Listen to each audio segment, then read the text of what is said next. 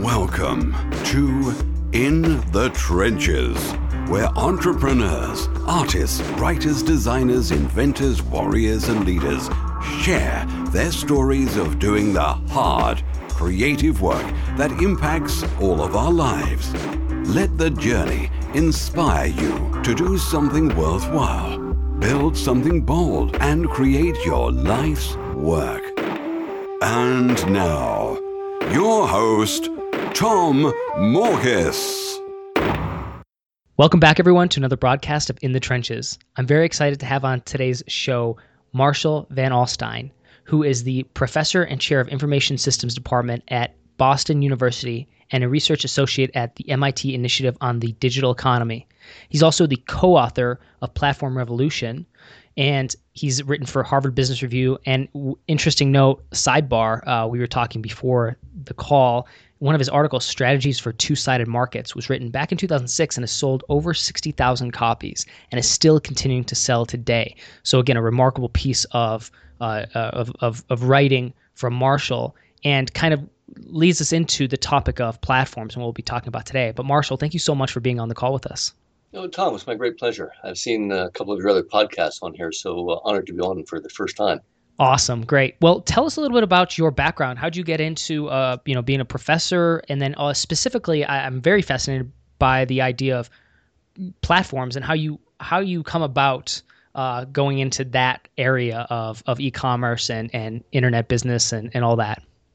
Well, I got to say, it was a little bit of a circuitous route. I bounced around a lot. So, for those finally looking to do some interesting things, I think trying a lot of different experiments will uh, will help out. I started in computer science and programming, and so building things, but that also helps to understand modularity a bit. Um, then uh, I was actually involved in studying internet commerce a bit when the dot com bomb and dot com boom happened was really interested in what some of the business models uh, worked. So we tried computer science and tried a couple other things to understand what had happened. a close friend of mine and colleague had been interested in many of the same questions. And so we tried to figure out what was happening with the dot com bomb and boom. And that was one of the things that eventually led to the Harvard Business Review article.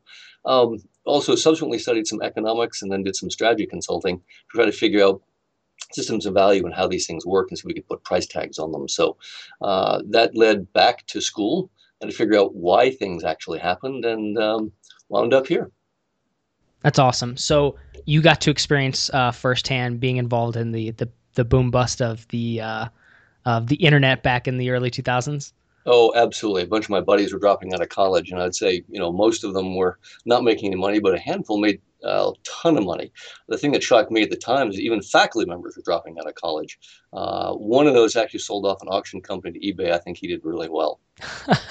That's incredible. So back then, were, was this concept of platforms uh, like a reality? Like, was that something that was even in, at the outset of when we had this big boom? Were people developing platforms kind of as we see them today? Uh, you know, that's a fascinating question because I think it was implicit. I don't think folks were actually as explicit in understanding the mechanisms behind platform growth and why they operate as they do.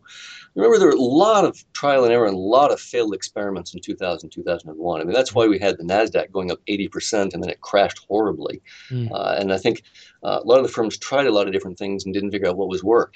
Um, I mean, one of the things that might be fun to cover this morning is when does free work? When do the free business models actually make money, and what uh, and when are you going to lose your shirt? In contrast, uh, that's the kind of thing that we looked at. I'd say back in 2000 2001, folks weren't really clear on the concept of platforms. Uh, Microsoft got it right, but even Steve Jobs with Apple got it wrong. You could see they had what two, three percent market share at the time. Mm. Uh, it's incredible. So even you know geniuses like Jobs had not completely figured it out. He got it right 10, 15 years later. That's awesome. Okay, so let's dive into it today uh, and where it's where it's come to today and how we can apply that. So I am curious about maybe we start with that that concept of when does free work because I'm sure you've seen the the show Silicon Valley and and and kind of heard about this, uh, you know, paid attention in, in this space. It's interesting. I, I see this stuff. Um, there's a reference in Silicon Valley where he talks about no, you want to be pre-revenue because if you're pre-revenue, you can get these huge valuations. But as soon as you start to make money, those go away. So I think it's kind of obviously it's tongue in cheek. Um, there might be some truth to it, but take us through like when does free actually work? Oh, great question. So I think the pre-revenue question is also interesting. Really what you're trying to do is to drive users and engagement.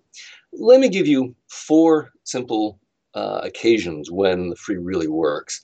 Uh, the first most obvious, I'd call it the Coke model or the addictive model. That's when you have games and folks will try it, get engaged in it, and then they'll want to upgrade or sell the complements, you know, some of the in-game purchases. Uh, the second model is selling upgrades. So you try the basic version and then you try the professional version. A standard ver- uh, example of that is LinkedIn in professional services. So you get a professional network for free, and then if you want to do more email, you want to get uh, you know, the analytics, or you want to reach folks recruiting, then you have to pay for the upgrade in service. Uh, the third want to think about is the complements model. Uh, it's the razors and blades or the cell phones and minutes. So you might give away uh, a handle in order to sell more uh, razors, or you might give away cell phones for cheap in order to sell more minutes. But those are strict complements.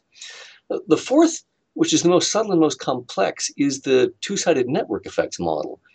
In this case, you're giving away something to one community in order to drive creation and content consumption of a different community. But uh, your, your intuition is probably on target. Let me give you a great example.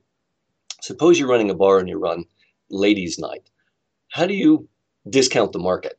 Well, you discount to the women in order that you can pull in the men, and then you're going to charge them for the drink. So you're giving away to one side of the market in order to charge more for the other side of the market. We see this in a number of different cases. So firms give away access to APIs, application program interface, or they give away SDKs in order to drive consumption, uh, sorry, in order to drive production of new content. Um, LinkedIn gives away free service in order to be able to charge recruiters, or Google gives away uh, access to lots of this activities in order to be able to charge advertisers. This is a giveaway to one group in order to charge more and drive um, participation of another group. That one is based dramatically on network effects. As you get more uh, participation on one side, you get more participation on the other side, you get more, and it feeds back upon itself. Uh, other examples are giving away initial free rides to attract riders to Uber, which will bring in more drivers, which brings in more riders, which brings in more drivers. It's really the feedback mechanisms that you're trying to get, which goes back to what you're talking about uh, with the pre-revenue and getting users engaged before you really start ch- charging a great deal. So it's those four models that are really the ones that work. Awesome. So, and can you go back to number one? That was the one I, and you mentioned, I think, the Coke model. Is that right? And can you explain that one again? Cocaine is addiction, right? So, the, so it's the drug model, or the, the drug the, the, drug pushers give you the free sample to get you hooked, and then they get you up on the uh, on the drug. So uh, that's the addiction model. Okay. Uh, again, games are classic examples of that. They give you the freebie version of it, and they want to sell you uh, online services or in-game purchases or things like that. Sure, and that's become uh, uh, hundreds of millions of dollar uh, industry, if not billions. The the it's huge. I think amazing. Look, I think if you look at the t- you know the top free apps on either the iTunes Store or the Google Play Store, uh, all of them are dominated by um, free games. games. Yeah, that aren't free it. though. And when you have Arnold Schwarzenegger as an advertiser for them, you know somebody's making money somewhere. They're making a killing. They're making an absolute killing on it. Yeah. Okay, so this is interesting, but so but but what's important here is of these four models, the the cocaine model, um, the the upgrade model, the razor and blades model, and the network effect model. If I'm gonna you know come up with little terms here or something like that for them, uh, is that the the the the last one, the network effect model, is it's it's all about its its basis is that there's going to be kind of two two um two types of users, I guess you could say. Is that the way to, to define it? Like because Uber, there's critical. the driver, and then there's the person who, who pays the ride. Like, how do we look at this? It's actually one of the most important insights in developing platform business models. Almost any interaction you have on these platforms has two sides. So on dating sites, it's men and women. Um, you know, on Uber, it's riders and drivers. On Airbnb, it's hosts and guests. On uh, gaming uh, systems, it's content creators and content consumers. On YouTube, it's content creators and content consumers. On Twitter, it's those people that tweet and those people that read the tweets. So it, every interaction has two sides. Once you see that, it gives you the leverage to try to create the tools or the incentives for one side to participate or create, which then brings in the other side who will then consume and participate, or vice versa. This also then leads into the launch strategies. How do you get these things going? But it's managing those interactions on platform of these two sides, these two-sided network effects. In every instance, if you can get one side to participate in such a way that it pulls the other side on, which pulls more of the first side, which pulls more of the second side, you get a feedback, and that's when you really take off. Yeah, I find this fascinating. Um, have real quick. So sidebar, and I, I, this might be putting you on the spot here. have you ever do you know of any stories of of these type of platforms that uh, maybe had a you know great concept, uh, understood the two key like uh, sides uh, of of the of the platform, um, and yet failed to grow because of how they approach one side or the other? Because it sounds like to me that there's got to be some kind of balance in terms of how we recruit um, both sides. And so I'm just curious if there's any famous like total crash and burn examples because I see, I see the, the successes Uber, Airbnb, Etsy. Uh, I mean, there's hundreds of others. I'm just curious if there's any that come to mind for you that were like these failed, but it had great potential. So let me give you two stories on that. One uh, was a jobs creation site that kind of piggybacked on uh, Facebook, and they went viral, which was brilliant. They got a lot of folks on board, but they didn't get the engagement. They were going to try to sell jobs uh, on top of that. So they bribed people to participate. They got huge engagement, and they got folks to spread across the platform. Uh, but they didn't manage to get the other side. They didn't manage to get the jobs, and it eventually collapsed. Folks just disappeared. The engagement didn't happen. Um, so that's an example of a failure. Let me give you another example, which leads in some ways to the monetization uh, of a great company that initially didn't understand it, but then they got it right. This was a couple of guys that came to my office about 18 months ago. And they had read the work on Two Sided and they're trying to figure out how to get the network effects going. And it's great because I know you feature a lot of stuff on marketing, for example. So these were a couple of guys who were setting up a new marketing platform for the major corporations how do you find an agency? Because there isn't a way, there isn't a rating and review system for ad agencies um, in the same way there is for Amazon products or eBay sellers. At the same time, how does an ad agency go connect with a big company? They were going to create a marketplace for this, and they came and they were on their way to the VC guys. So, well, how do you price this? Should we charge the big companies to list on the site, or should we charge the ad agencies to list on the site? Great question. Are you going to discount to one side or the other? Answer neither one. The problem is that if you charge either side, you're putting friction on participation in the marketplace. So if you charge the ad agencies, they won't bid on the jobs because they don't necessarily know they're going to get them. If you charge the big companies, they're not going to list the jobs, which keeps the transactions off platform. What you do in that case is you charge for the completed transaction. So you take a transactions cut or transactions fee after the fact. In some sense, the guys had actually intuited this because they'd already been using web crawlers to pull addresses and firms from both sides of the platform on in order to create profiles and facilitate the matches. So in that case, you want to charge the transactions cut after the fact, so it kind of feels free because the business is going to happen at that point. But there's a second layer that you could do. You could then take, you know, suppose six companies bid on the job and only one get the opportunity. Five miss the job. Then what you do is you go to those five companies and you ask them, can I sell you business analytics, which would have made your bid more competitive? Well, no, they're interested. And what happens is their um, bids become more competitive the next time around. So you're facilitating new interactions taking place as opposed to putting frictions on uh, initial interactions taking place. You have to use your monetization strategy to facilitate network effects and transactions rather than put friction on those interactions. Yeah, that's interesting. So, so take me through this concept then of, you know, I I, I don't know if we've kind of defined this yet, but the idea of network effect versus virality. Um, how are the two different? Uh, I think maybe a lot of people might think that they're similar or that uh, maybe there's some crossover between how they actually work and and what's the importance of each, or or definitely what's the importance of network effect versus virality. That's a really important and settling question. So let's define a network effect as users creating value for other users. Now, this could be either intentional, such as Amazon reviews or sharing, or it could be unintentional, for example, Amazon uh, and Netflix and Google analyze your behavior in order to make the next interaction better for the next user. So that, that's users creating value for other users. That's as you participate on the platform, each interaction becomes more and more valuable. Virality, in contrast, is using existing users to pull non users onto the platform. So you want to bring them on in some way. Um, one of my favorite examples of that, you need to understand how virality works. I, I, want to give credit to a friend and colleague, he's co-author on the book, is actually Sangeet Choudary on this. He has a great description of, if you want to get virality to work, think of the anatomy of a sneeze. You need four components on that. You need the host, who's infected already. You need the target, who is it that you actually are trying to reach. You need the germ of an idea that you want to spread, and you need a medium on which to spread it. You need all of those things in order to pull more folks on. A wonderful example of using virality in the right way is Open Table. When you make a reservation, they invite you to then include the information of your friends and associates who will be meeting you at the dinner reservation. They then use this to invite the friends and give them the time and the location. You're motivated to make their life easier. You share the information in a way that helps them and helps yourself, and everyone wins. It's a great example of pulling a non user onto the platform to help them become a user. So, again, network effects are users creating value for users that are on platform, whereas virality is pulling non users onto the platform to help them become users.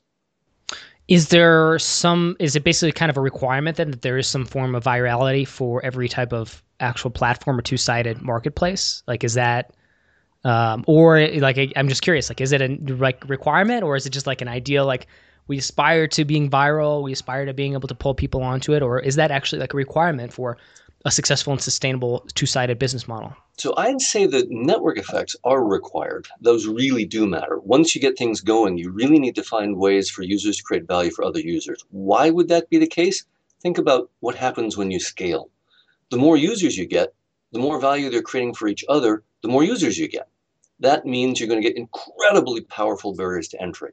It's going to be very difficult. Imagine how difficult it is now for someone else to uh, compete with Facebook or someone else to compete with uh, eBay uh, or someone else to compete with uh, Airbnb or Uber once they get out there. Right? Once you get these network effects going, it's incredibly powerful. Virality is essential for getting going. It's again pulling the non-users onto the platform. But once you've got them there, you need to keep them there and engage. So I would say the network effect is the more important of the two, where the virality is essential to the growth strategy. I love it. Okay, so now talk talk to me about uh, the concept of launch and launching um, a, a platform. How do we go about doing that? And it's interesting. I, I will say this as a sidebar. I do. Um, I run. I co- co-founded a, a veterans business um, mastermind where we we help veterans start and grow businesses. And one of the guys that we had in the program was trying to create a marketplace. And I remember telling him from the beginning, I was like, "You are diving into the deep end, uh, to the probably the most difficult thing I can think of software wise to build." because of the nature of, of what's involved here, right? And um and and he and basically kind of got off to a wrong foot because I think the launch, like he didn't really not once we got it built, he had the framework built. It was tough. He had some great ideas to recruit users and to create that kind of network effect. Uh, the viral component was a little more difficult, um, but ultimately the launch was kind of a dud. And I and I think to myself like, what could what we could what could we have done differently? So I'm curious if there's any standards um, or any framework that somebody who's starting a platform like this could could use or leverage to make sure their platform is successful right from the get go? Well, Tom, first, hats off to you for helping out the vets and getting things going. I, I think it's really noble in helping to make that work. But you've also identified one of the toughest nuts to crack in all the platform launch issues is really uh, what the, you know, the community usually calls the chicken and egg problem. how do you get users if you don't have content? How do you have content if you don't get users? Or if you, how do you get drivers if you don't have riders? And how do you get riders if you don't have drivers? That chicken and egg problem in a market with network effects is really hard to launch. So for your community, let me pose an initial question just to help you think about it. And then I want to give you a bunch of different strategies. So the thought puzzle is, should you go broad and try to enable lots of diverse kinds of interactions? Or should you go deep and focus really narrowly? I like to raise this question because this is something raised by the chief strategy officer for Alibaba. He's now, you know, it was the largest IPO in history. And they completely admit to having screwed it up the first time around. How would you go about it? You know, going, and these are the good guys. They've, they've succeeded. So do you go broad, enabling lots of interactions, or uh, narrow, enabling a couple of critical ones? Well, the guy's name is, is Ming Zeng. Again, he's chief strategy officer for Alibaba. And he says, you really have to go narrow. You have to start with one interaction with one killer app. He calls it the killer app paradox. By that he means basically you're risking everything on one, but if you don't get that to work, then you're really in trouble. Whereas if you spread it lot broadly, you hope to enable lots of interactions, but the problem is not one of them yep. actu- actually ever provides a compelling value proposition so folks don't switch from what they're otherwise doing. So start with the minimum viable platform, which is exactly one interaction, and you make it really good. It's like Steve Jobs' iPod. You own it, you control it, you make it insanely great. Start there. So start with one interaction and do a really, really, really good job of that. Let me give you like six or seven different launch strategies. So let me just give you a couple of names and, and we can go back into them. So um, there's a piggyback strategy, a marquee strategy, a seeding strategy, uh, a micro market strategy, um, a single side strategy, a couple of others. Let, let me see if I can go into some of these and show you how they work. Okay? Piggybacking is taking an existing network and borrowing their network effects. If you can use their user base to get yours going, that will really help. Great examples of that are Airbnb piggybacking on Craigslist as they launched. Um, they, they, you know, they advertised there, they pulled some of the users off, and they created a much, much better interface to get user engagement. So you can start with an existing network. Another one is Square piggybacking on the credit card network. It was already an existing network they attached right directly in and made it very easy. Facebook piggybacked on email systems and got going that way. Another one is the marquee strategy. Can you find someone who's really big in an area that will pull a community behind it when it joins your platform? You may have to reward them in order to get them on, but um, good examples are Microsoft using Halo uh, for first person shooter games or EA Sports for pulling on large user bases for sports activities. So if you can find someone that has their own community and convince them to join you, they can pull their community with you. Another one is seeding strategy. What great content can you place there initially in order for users to start engaging with you? A couple of great examples of that. When Google launched Android, it seeded the market by getting by offering five million dollars in prizes for the best productivity apps, the best entertainment apps, the best um, you know search uh, and social apps, and it created some wonderful initial content which pulled in users, which then brought in more developers, which pulled in users. It got the seed going. Um, another example is when uh, Adobe launched uh, Acrobat Reader. One of the most successful things it did was it convinced the federal government to post all tax documents as PDF files. That was a great um, content sharing strategy. It was a win win win for users, the government, and Adobe. All of a sudden, you could get your tax documents without having to go to the library uh, instantly. The government saved massive amounts on printing and postage, um, and uh, the gov- and uh, Adobe won because now all of a sudden the user base became the entire tax-paying population. So it was a really interesting example of seeding the content. Another one is to launch on a particular side of the market and then open to become a platform. Good examples that you might will probably recognize, Amazon started by owning the inventory for books before it opened to a marketplace, first allowing other people to sell their own books, and then opening as a marketplace to allow others to sell almost anything on there. So now almost all kinds of organizations can set up shop on top of the Amazon platform. So they started as a reseller of other people's goods and then opened one side of the market to others in order to participate and reach their customers. So you start narrowly with one. OpenTable did something analogous. When it was going, it provided seat and reservation software to restaurants at a really cheap discount relative to other reservation systems once it had the reservations, uh, the restaurants locked in, it could open to users in order to start the reservation. So going narrow and then opening to the other side. Um, another one is the micro market strategy. This is consistent with that um, Ming Zeng observation of starting with a really narrow interaction. Micro market is starting in such a small community that you can almost guarantee a valuable interaction. Facebook started Harvard. Uh, and then it opened to Ivy League, and then it opened to .com. It went from one to another to another, starting in a really focused marketplace where it could have very um, powerful interactions. Most folks may not remember, but eBay started with something really narrow. It started with Pez dispensers, you know, things that you could sell out of your attic, uh, really small uh, marketplace.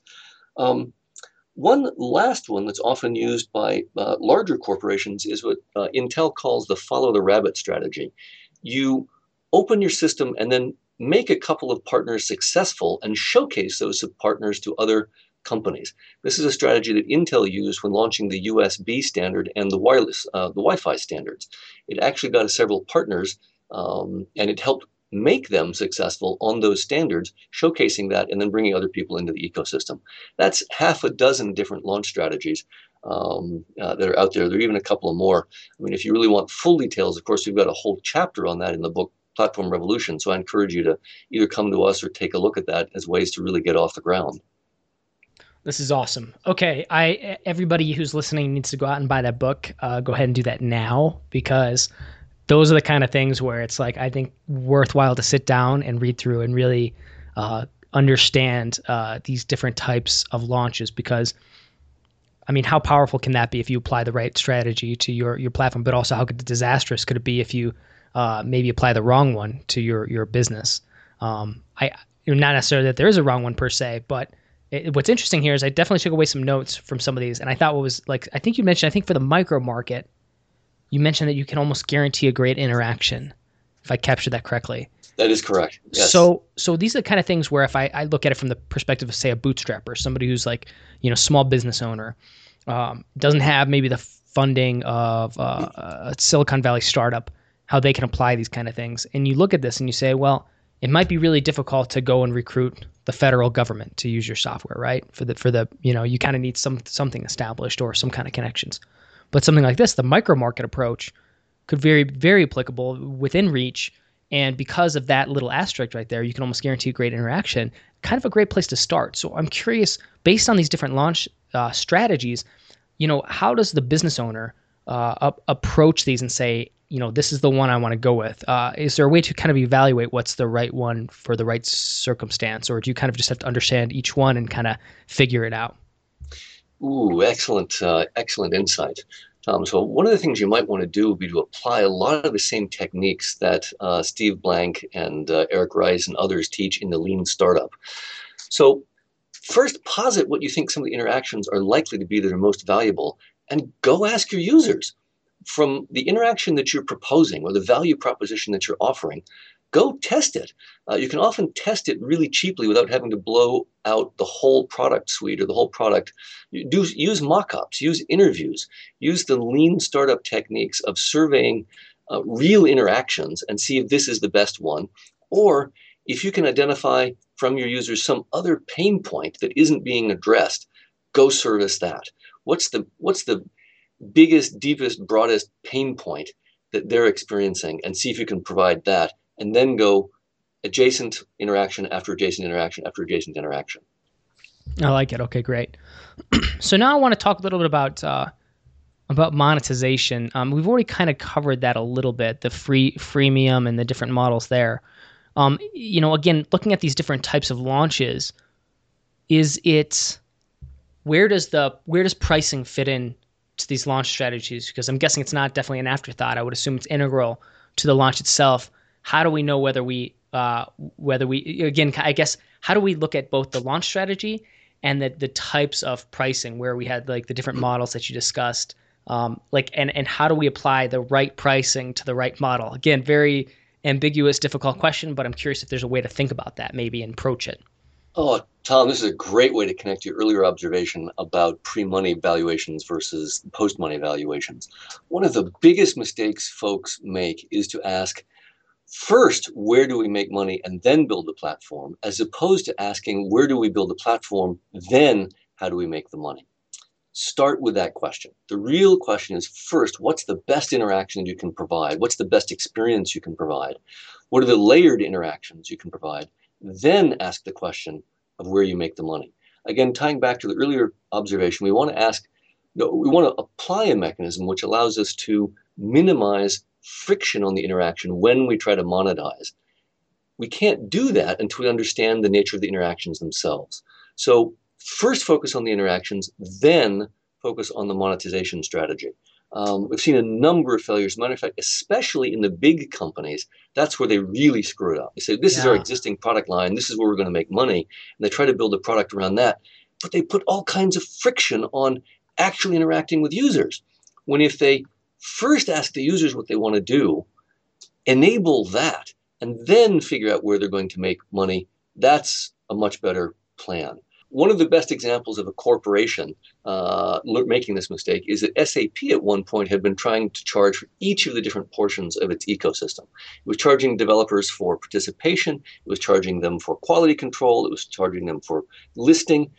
Interviews with the developer community revealed immense amount of frustration with charging friction all these different points.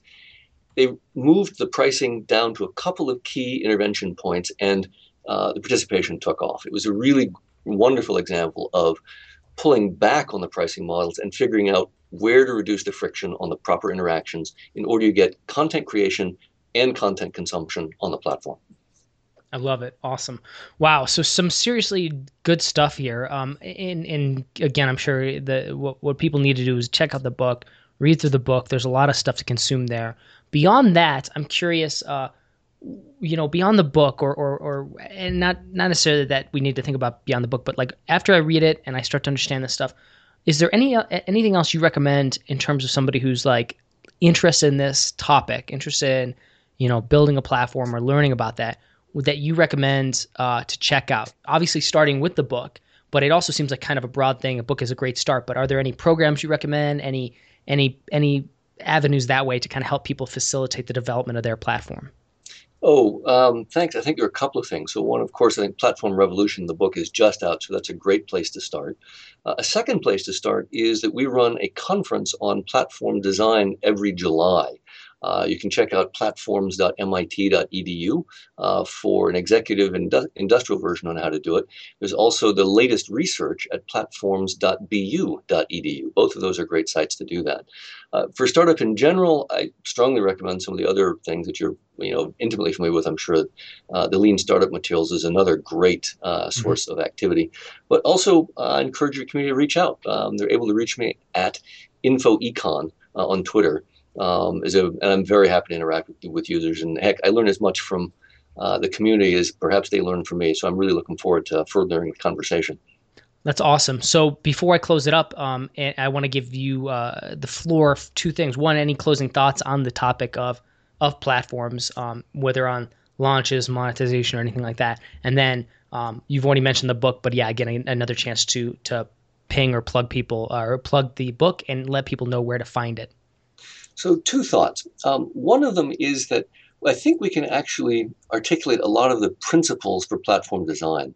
Now, in fact, a lot of successful platforms have done by accident, but they've had the virtue of experimentation without too many different competitors.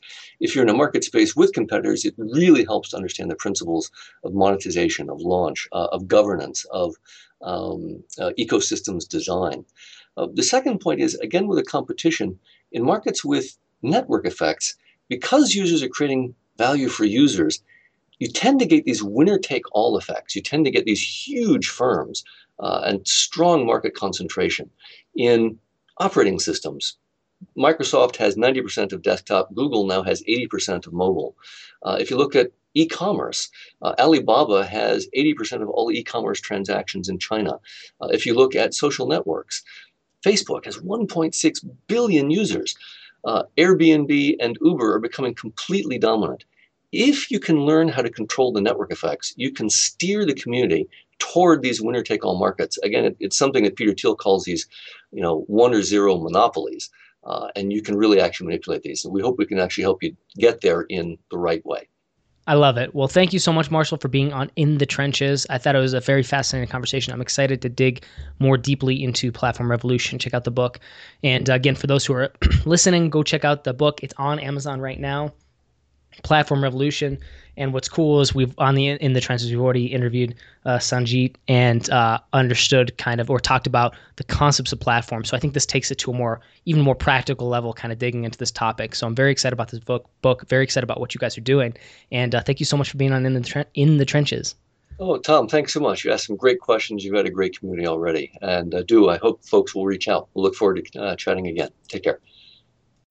And that wraps up another broadcast of In the Trenches. If you'd like to check out the show notes, just head over to tommorkes.com slash podcast, where you'll find the latest broadcast. And if you enjoyed today's broadcast, please do me a favor and leave a rating and review on iTunes.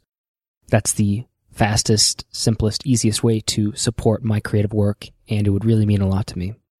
As always, This is Tom Morkes. And if you're listening to this, you are the resistance.